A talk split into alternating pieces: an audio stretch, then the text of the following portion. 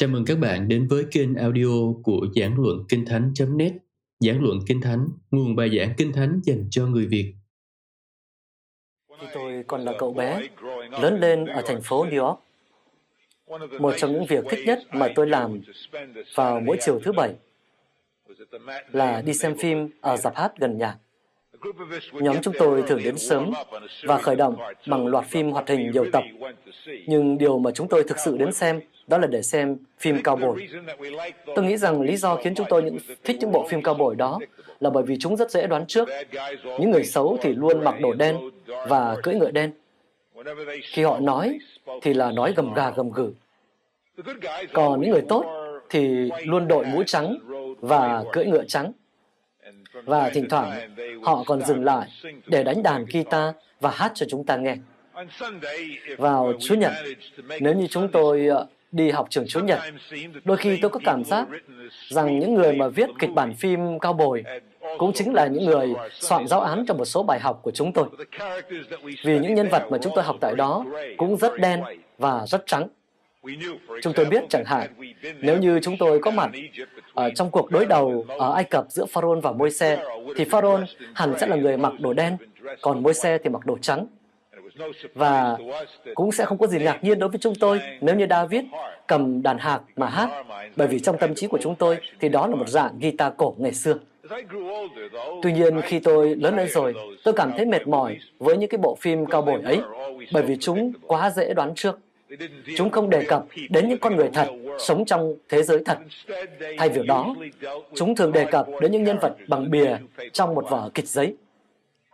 Và tôi nghĩ rằng khi quay lưng khỏi một số những câu chuyện ấy của thời thơ ấu, nhiều người trong chúng ta một cách vô thức cũng quay lưng khỏi một số những câu chuyện rất hay mà Chúa Giêsu đã kể. Chúng ta đã nghe những câu chuyện đó quá nhiều lần trước đây rồi. Và kết quả là chúng ta đã đến kết luận rằng Chúa Giêsu cũng giống cũng giống như những bộ phim cao bồi đang đề cập đến những nhân vật hư cấu hơn là đề cập đến những nhân vật có thật. Và tôi nghĩ rằng chúng ta cũng làm điều đó với câu chuyện ở trong sách Luca chương 18. Ngay khi thấy cách phân bố nhân vật, chúng ta đã đưa ra kết luận rồi. Chúng ta biết rằng một trong những nhân vật là người Pharisee. Và giống như những con chó của Pavlov, chúng ta bị phản xạ có điều kiện để cho rằng tất cả những người Pharisee đều gian ác. Cho nên trong tâm trí, ta cho rằng anh ta mặc đồ đen. À, một nhân vật khác trong câu chuyện này là người thu thuế. Chúng ta nhận ra rằng người thu thuế thì không phải là những con người tốt nhất, Tuy nhiên, chúng ta nghĩ rằng trong câu chuyện này, chúng ta đang có một người tốt được ngụy trang mà thôi. Nhưng tôi đảm bảo với các bạn rằng, giá mà bạn có mặt vào buổi chiều xa xưa ấy, khi Chúa Giêsu lần đầu tiên kể ẩn dụ này, thì bạn sẽ không đưa ra một kết luận ngây thơ và đơn giản như thế. Bởi vì trong con mắt của những người tử tế và đứng đắn, vào thời đó, thì người Pharisee là một tấm gương về lòng mộ đạo và đạo đức. Anh ta có thể đứng ở trong đền thờ và cầu nguyện Lạy Đức Chúa Trời, tôi cảm ơn Ngài vì tôi không giống như những người khác. Tôi không có tham lam, bất nghĩa hay gian dâm. Tôi kiêng ăn. Tôi nộp phần 10 về mọi món lợi của tôi và tôi kiêng ăn một tuần lễ hai lần. Và khi người này cầu nguyện như thế, tôi chắc chắn rằng anh ta đang cầu nguyện theo đúng sự thật. Tôi chắc chắn rằng trong làm ăn, trong cộng đồng, anh ta không kiếm sống bằng cách ức hiếp người lân cận. Lời của anh ta có sự ràng buộc. Khi anh ta hứa, bạn có thể tin cậy anh ta. Và vào cái thời mà có sự buông thả tình dục giống như thời của chúng ta đây, thì anh ta cũng đã không rơi vào những mối quan hệ ngoài luồng. Và đặc biệt là cái lòng mộ đạo của anh ta không tệ một chút nào. Đánh giá theo bất bất cứ một cái tiêu chuẩn nào đi nữa, dù thời xưa hay thời nay, anh ta vẫn là tấm gương về lòng mộ đạo. Anh ta nói rằng anh ta kiêng ăn hai lần mỗi tuần. Làm như vậy là nhiều hơn nhiều so với đòi hỏi của luật pháp. Vào thời xưa, kinh luật cựu ước đòi hỏi dân sự của Chúa kiêng ăn một lần trong năm vào ngày đại lễ chuộc tội. Nhưng vì cớ lòng mộ đạo của mình, người Pharisee này không chỉ giữ điều ấy. Vậy nên, hai lần mỗi tuần, vào thứ hai và thứ năm, anh ta từ chối, không chịu ăn. Anh ta cũng nói rằng anh ta dâng một phần mười mọi món lợi của mình Tôi cho rằng anh ta ở đây không chỉ nói rằng anh ta là người dân phần 10 như luật pháp đòi hỏi, bởi vì phần đa dân số thời đó đều đã làm điều đó. Nhưng anh ta đang nói rằng anh ta nộp phần 10, kể cả những cái thứ mà kinh luật không đòi hỏi anh ta phải dâng phần 10 nữa. Có lẽ mỗi năm anh ta tính tổng thu nhập của mình và dâng phần 10 của số đó cho Đức Chúa Trời. Bạn thấy đó người Pharisee này đang rất sốt sắng với tôn giáo của mình.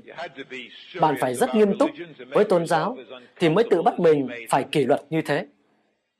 Và ít nhất, Đức Chúa Trời cũng là rất thật đối với anh ta, giống như đồng sơ ken trong túi.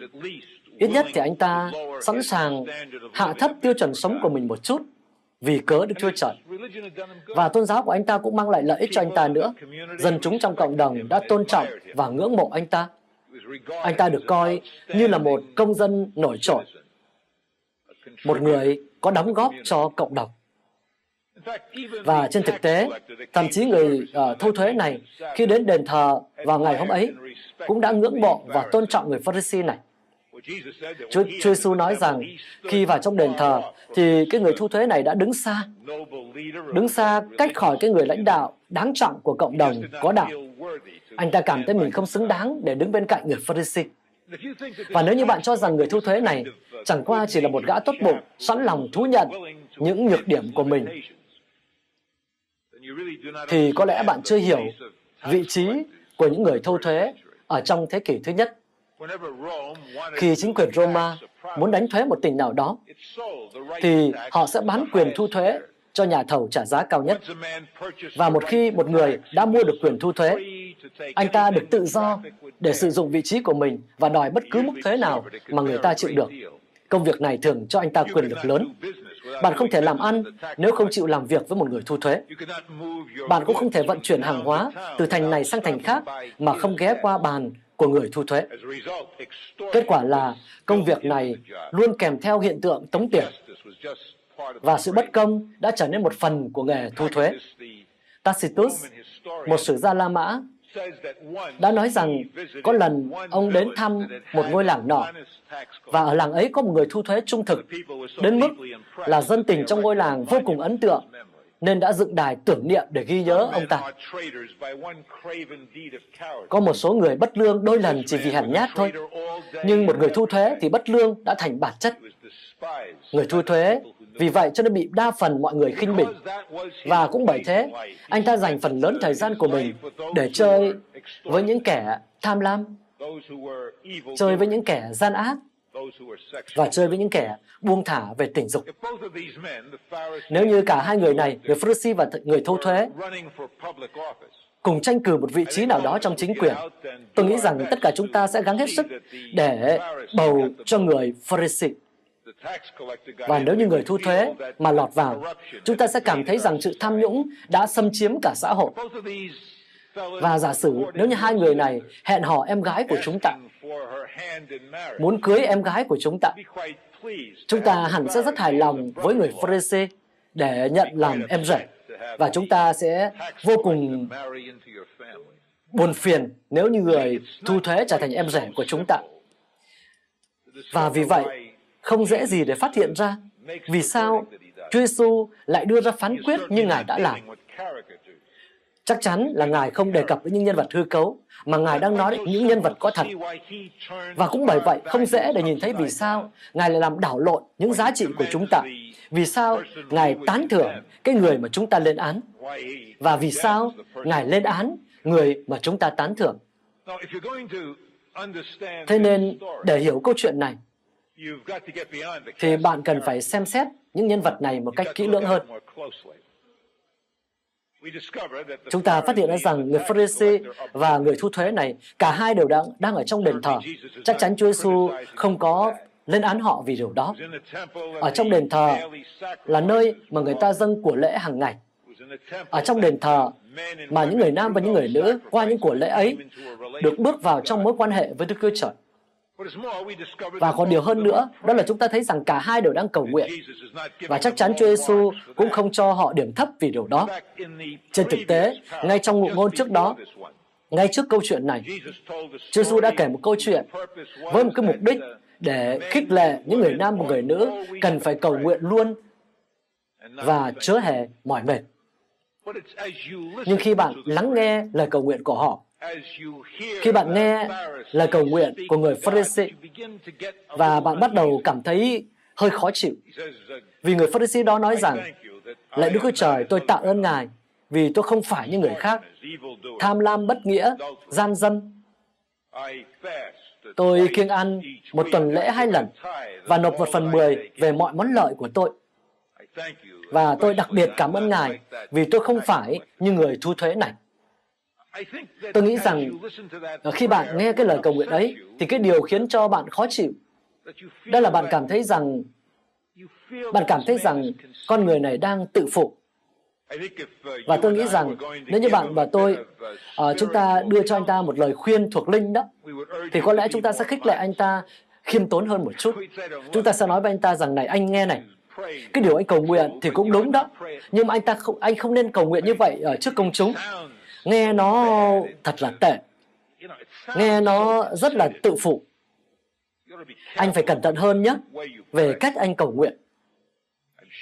Tôi chắc chắn rằng trong khi chúng ta phân loại tội lỗi mà con người phạm, thì một trong tội lỗi mà chúng ta không thích, ít nhất ở trong người khác, đó là tội tự phụ chúng ta thích những người hùng của chúng ta phải khiêm tốn và tự phụ là có cái là cái điều mà khiến chúng ta cảm thấy bị hạ thấp khi một hậu vệ mà chạy hơn 60 mét ghi bàn thắng và sau đó được phỏng vấn trên truyền hình Chúng ta muốn anh ta nói rằng anh ấy chạy dài được như vậy là vì uh, có một cái vị trí thuận lợi ở trước mắt.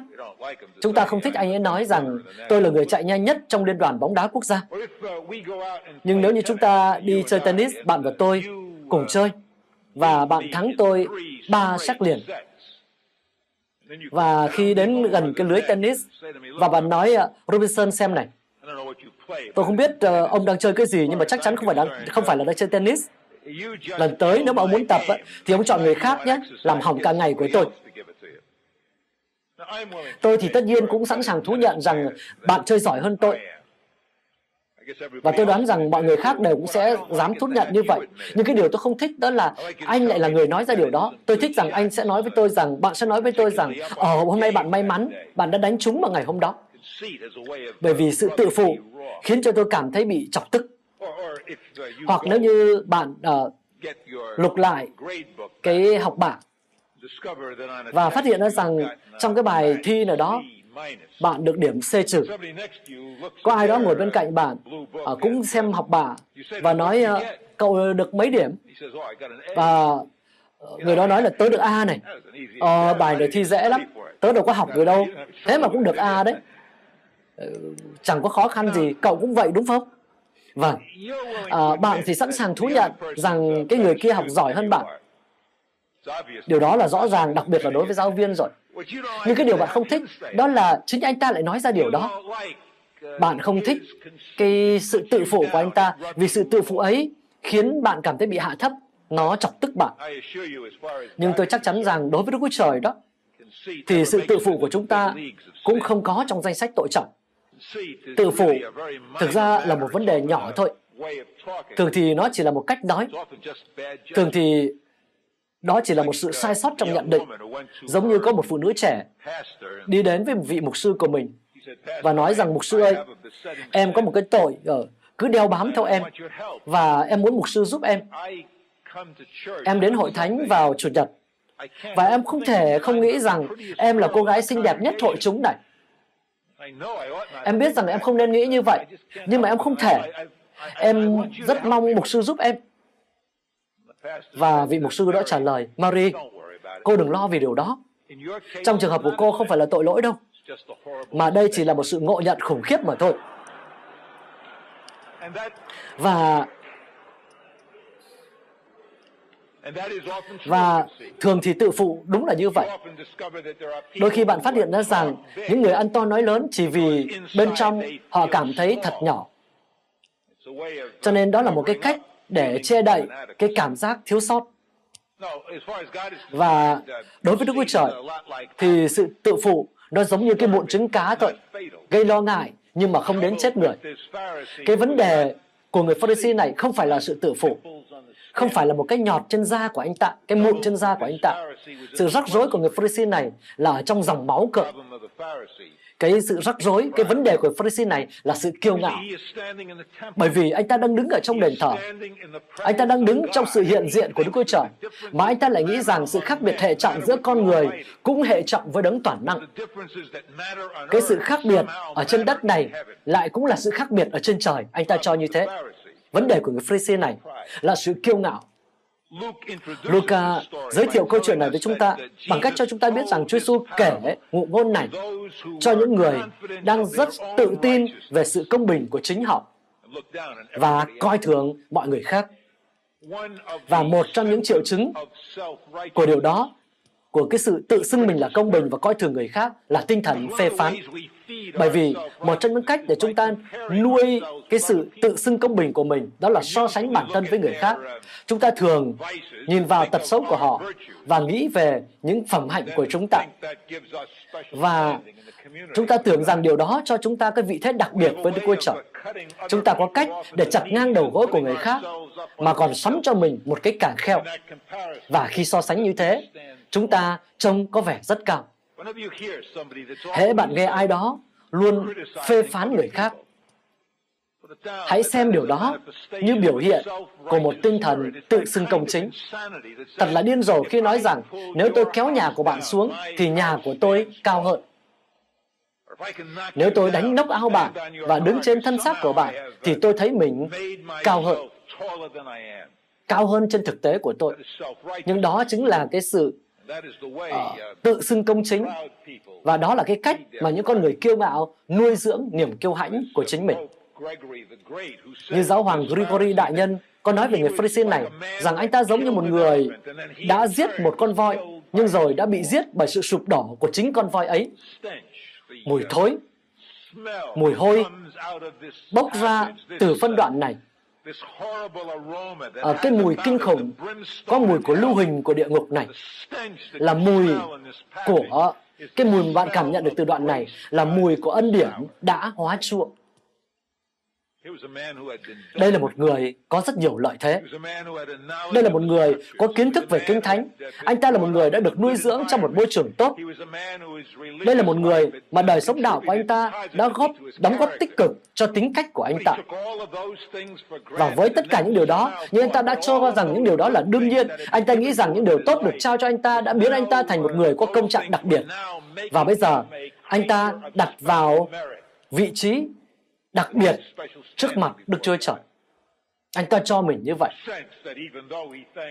Và mặc dù anh ta đang cảm ơn Đức Chúa Trời, bạn vẫn cảm nhận rằng anh ta đang tận hưởng sự tự xưng công chính của mình. Anh ta nói rằng, lạy Chúa, Ngài đã nấu một món súp ngon, nhưng Ngài không thể làm điều đó nếu không có một cái nguyên liệu tốt như con. Đó là mùi của ân điển đã bị thiêu. Bạn có thể ngửi thấy cái mùi ấy. Trong cuộc sống, những người nam, người nữ trẻ tuổi lớn lên ở trong một môi trường tốt, có thể là một gia đình cơ đốc. Họ được đi học ở trường đại học cơ đốc. Họ có những lợi thế mà nhiều người khác không có. Nhưng chẳng mấy chốc, họ lợi dụng những lợi thế đó và coi chúng là đức hạnh. Và họ bắt đầu nhìn vào những đức hạnh này và so sánh bản thân với người khác. Họ cảm thấy rằng so với đám đông, họ khá đặc biệt đặc biệt đối với người khác và đặc biệt thậm chí đối với cả Đức Chúa Trời. Và đó là mùi của ân điển đã bị thiêu. Bạn có thể thấy điều đó cả trong các trường nữa, các trùng viện hoặc là các trường cao đẳng cơ đốc. Trong nhiều năm có thể một số những tổ chức đã trung thành với lẽ thật. Nhờ ơn Chúa, họ đã có lẽ thật. Nhờ ơn Chúa, họ đã trung thành với lẽ thật nhưng để chứng tỏ họ đã trung thành đến mức nào, họ bắt đầu nhìn vào các trường khác, chỉ ra sai sót và những khuyết điểm của các trường khác. Và khi họ làm điều đó, không có nước mắt chảy ra từ đôi mắt của họ. Trái tim họ không tan vỡ. Không, họ cảm thấy họ khá đặc biệt. Họ là đối tượng được phước lành của chúa vì họ xứng đáng với điều đó. Và đó là mùi của ân điển đã bị thiêu. Vấn đề của Pharisee này là ở trong sự hiện diện của Đức Chúa Trời. Mà anh ta vẫn nghĩ rằng những khác biệt hệ trọng giữa con người cũng hệ trọng với đấng toàn năng. Trong sự hiện diện của Đức Chúa Trời, anh ta thấy mình thật tốt, thấy người lân cận thật xấu, và không hề thấy Đức Chúa Trời. Nhưng người thu thuế, Chúa Giêsu nói, đã đứng ở đằng xa, cứ đấm ngực của mình liên tục. Đó là điều mà thường thì phụ nữ làm chứ không phải đàn ông. Nhưng anh ta thậm chí không dám nhìn lên trời. Anh ta nhìn xuống đất, trong khi cái tư thế chuẩn để cầu nguyện là nhìn lên trời. Nhưng anh ta cứ nhìn xuống đất, đấm ngực mình và liên tục nói, lạy Đức Chúa Trời, xin thương xót con là một kẻ có tội. Và bạn nói, thì đúng rồi, anh ta phải khiêm nhường thôi. Suy cho cùng, anh ta có quá nhiều lý do để phải khiêm nhường. Anh ta là người thu thuế cơ mà. Nhưng tôi đảm bảo với các bạn rằng bạn có những người Pharisee cánh tả và những người Pharisee cánh hữu. Giống như một giáo viên trường Chúa Nhật nọ là người sau khi dạy xong câu chuyện này thì đã nói rằng nào bây giờ các bé trai bé gái chúng ta hãy cùng cúi đầu và cảm Đức Trời vì chúng ta không giống như tên Pharisee hư đốn kiện. Còn người thu thuế này cũng có thể làm điều đó chứ. Anh ta có thể đứng trong sự hiện diện của Đức Trời và nói rằng cảm ơn Đức Trời, con không giống như những người khác. Con đặc biệt cảm ơn Ngài vì con không giống như người Pharisee kia. Con không có cầu nguyện lời cầu nguyện dài trước công chúng. Con không có cầu nguyện kiểu tôn giáo như người Pharisee. Con biết là con đã phạm tội và con sẵn sàng để thú nhận điều đó. Và con biết rằng mặc dù con đã làm tất cả những điều này, thì ít nhất Ngài cũng biết và con cũng biết rằng con không phải là người giả hình. Và tôi nghĩ rằng khi như thế thì anh ta cũng dại dột và thối giữa. Khi nghĩ rằng bằng cách tháo vết, tháo cái băng ra khỏi những vết thương đã có mùi trong đời sống của mình, thì anh ta bằng cách nào đó trở nên một người có công trạng. Tôi không biết vì sao, nhưng chúng ta nhiều khi đã nghĩ rằng uh, đạo đức giả là tội lỗi tồi tệ nhất trên thế giới.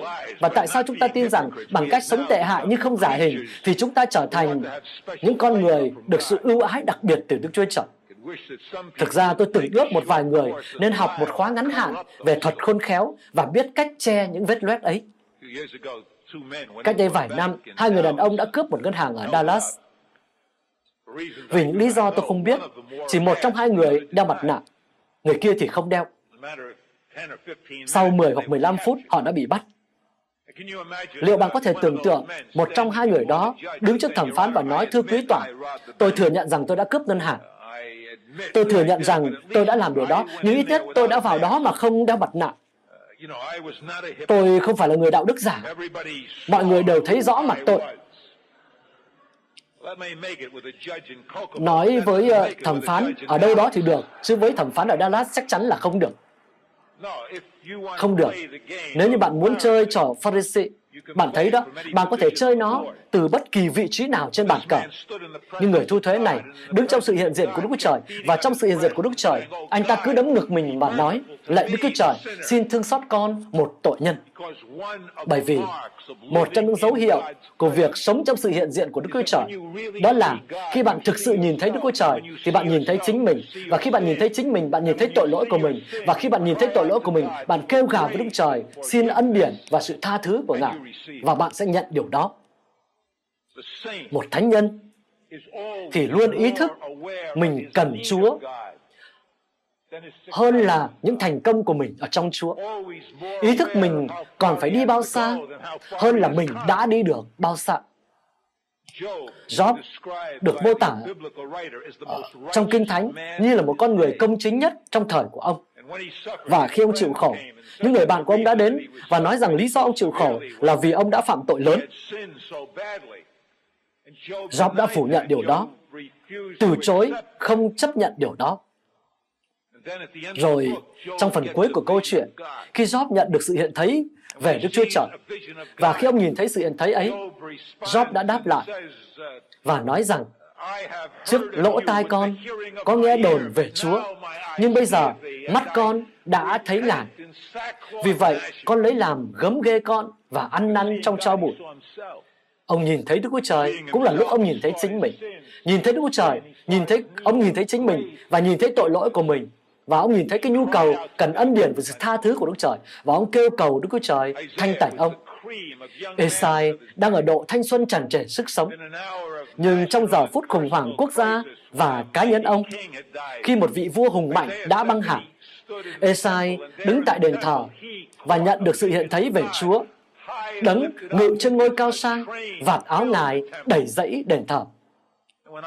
Và khi Esai nhìn thấy sự hiện thấy về Đức Chúa Trời đó, ông đã kêu lên, khốn cho tôi, xong đời tôi rồi, vì tôi là một người có môi dơ giấy, ở giữa một dân có môi dơ giấy. Khi Esai nhìn thấy Đức Chúa Trời, ông cũng nhìn thấy chính mình. Và khi ông nhìn thấy chính mình, ông nhìn thấy tội lỗi của mình. Và khi ông nhìn thấy tội lỗi của mình, ông nhìn thấy cái nhu cầu cần được tha thứ và ân điển của Chúa. Và ông kêu gào Đức Chúa Trời thanh tẩy ông. Phaolô trong lá thư thứ nhất của ông gửi cho người bạn trẻ là Timôthê. Timôthê thứ nhất chương 1 Phaolô nói trong câu 15 rằng này là lời chắc chắn đáng đem lòng tin trọn vẹn mà nhận lấy. Đó là Đức Chúa Giêsu Christ đã đến trong thế gian để cứu vớt kẻ có tội. Trong những kẻ có tội đó ta là đầu. Bà có để ý động từ ở đây không? Động từ đây không nói rằng ta đã là hàng đầu. Cái hồi mà ta còn ở trên đường Đê-mách khi bắt bớ hội thánh đó. Không, mà ta vẫn đang là hàng đầu. Giờ đây, khi ta đã giảng tin lành ở khắp đế quốc, giờ đây, khi ta đã thiết lập các hội thánh ở những thành phố chính, giờ đây, khi ta đã chịu khổ, chịu bắt bớ vì cớ Đức Chúa Trời, ta vẫn đang là kẻ có tội hàng đầu. Vì sao? Bởi vì câu kế tiếp, vị sứ đồ đã nói, bây giờ thuộc về nơi vua muôn đời, không hề hư nát, không thấy được, là Đức Chúa Trời có một mà thôi, nguyện sự tôn quý, vinh hiển về đấng đó. Nếu như bạn sống trong sự hiện diện của Trời, sống trong ánh sáng của sự thánh khiết của Ngài, thì lúc bấy giờ bạn sẽ nhìn thấy tội lỗi của bạn. Khi và khi bạn nhìn thấy tội lỗi của bạn, bạn nhìn thấy nhu cầu cần được tha thứ và bạn kêu gào với Đức Trời để được ân điển để thanh tẩy bạn. Bạn sẽ chẳng bao giờ trưởng thành đến mức không cần ân điển. Bạn không bao giờ trưởng thành đến mức không cần được tha thứ. Một vị giáo sư đáng trọng nhất trong khoa của bạn, người từng sống với Chúa trong nhiều năm, vẫn cần ân điển của Đức Trời, vẫn cần sự tha thứ của Đức Trời, hệt như một tay Marco hay một cô gái điếm ở khu ổ chuột mới đến với Chúa Cứu Thế Giêsu lần đầu tiên. Vì càng nhận biết ánh sáng của Đức Chúa Trời, bạn càng nhìn rõ cái bóng của chính mình và bạn càng ý thức về nhu cầu của bạn đối với ân điển của Đức Chúa Trời và bạn càng thường xuyên kêu cầu sự thanh tẩy và ân điển của Chúa. Và khi ấy, bạn càng nhận thức được Ngài ban cho bạn nhiều đến dường nào. Nhà văn H.G. Wells không phải là người thiện cảm với hội thánh, nhưng đôi khi ông cũng rất ích lợi cho chúng ta. Nhiều năm trước đây trong tạp chí Người New York, ông kể câu chuyện về một chức sắc thuộc ờ, giáo hội giám mục. Thực ra, có thể nói điều này về bất cứ hệ phái nào. À, đơn giản là nhà văn này chọn ờ, giáo hội này thôi. Và vị giám mục này là người luôn nói những điều rất là mộ đạo cho người khác.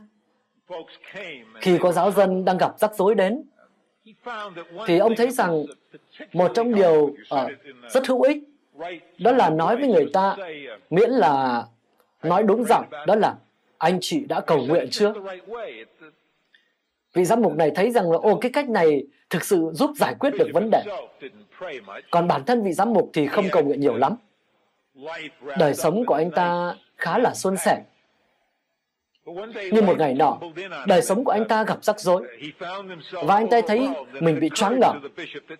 Và vị giám mục này nghĩ rằng có lẽ mình nên làm theo lời khuyên của chính mình chăng? Vậy nên một buổi chiều thứ bảy, anh ta vào thánh đường, tiến về phía trước và quỳ xuống trên tấm thảm đỏ. Và anh ta chắp tay ở trước bàn thờ. Anh ta không thể không nghĩ sao mình lại trẻ con thế này nhỉ? Thế rồi anh ta bắt đầu cầu nguyện. Và anh ta nói, lạy Đức Chúa Trời. Và bất ngờ có một cái giọng nói vang lên, sắc lạnh, như trong một thương vụ làm ăn vậy. Giọng nói đó nói, có việc gì thế? Sáng ngày hôm sau, Khi giáo dân đến để thờ phượng, họ thấy rằng vị giám mục đang nằm sóng xoài, úp mặt trên thảm đỏ. Và khi họ lật ông lên, họ phát hiện ra rằng ông đã chết. Những nét kinh hoàng vẫn còn hằn trên mặt của vị giám mục. Điều mà H.G. Wells đang muốn nói trong câu chuyện này đơn giản là thế này, là có những người nói rất nhiều về Đức Chúa Trời, nhưng sẽ chết khiếp khi họ thấy Ngài mặt đối mặt. Tuy nhiên, chúng ta lại được kêu gọi để sống tại đó. Và đó là bí quyết của sự khiêm nhường. Không nhìn vào bên trong những cái thiếu sót hay yếu ớt của mình. Cũng không phải nhìn ra bên ngoài và người khác so sánh mình với họ. Tật xấu của họ với những phẩm hạnh của bạn hay là phẩm hạnh của họ với những tật xấu của bạn, mà sự khiêm nhường thật đến từ việc nhìn lên trên, nhìn vào mặt Đức Chúa Trời là đấng tình yêu thương và thánh khiết. Và đến trước Ngài để nhìn thấy nhu cầu của mình, nhìn thấy chính mình, nhìn thấy nhu cầu cần được tha thứ và kêu gào sự tha thứ và ân điển của Chúa cho đời sống hàng ngày của chúng ta. Vì nhìn thấy Đức Chúa Trời là nhìn thấy chính mình. Và nhìn thấy chính mình là hiểu sự khiêm nhường, nghĩa là gì? Isaac Watts đã nắm bắt được điều đó. Khi ông ta nói, khi ông đã viết trong bài thánh ca, thập giá xưa kia chịu phó mình, trao thân chịu cái chết khiếp kinh, lời đây coi như là lỗ cả đặt bao kiêu ngạo trước vua mình. Khoe khoang chi nữa, đâu sánh nổi. Trước những đòn roi với nhục hình. Tiền tài danh vọng, thôi bỏ hết. Trước huyết Giêsu quyết dân mình. Các bạn vừa nghe xong bài giảng được phát trên kênh audio của giảng luận Kinh Thánh. Kênh nhằm cung cấp cho các tín hữu và tôi tớ Chúa người Việt những bài giảng chọn lọc của các diễn giả kinh điển trong những thời đại khác nhau. Để biết thêm thông tin về chúng tôi, xin vui lòng truy cập trang web giảng luận kinh thánh.net. Xin chào và hẹn gặp lại các bạn trong những bài giảng tiếp theo.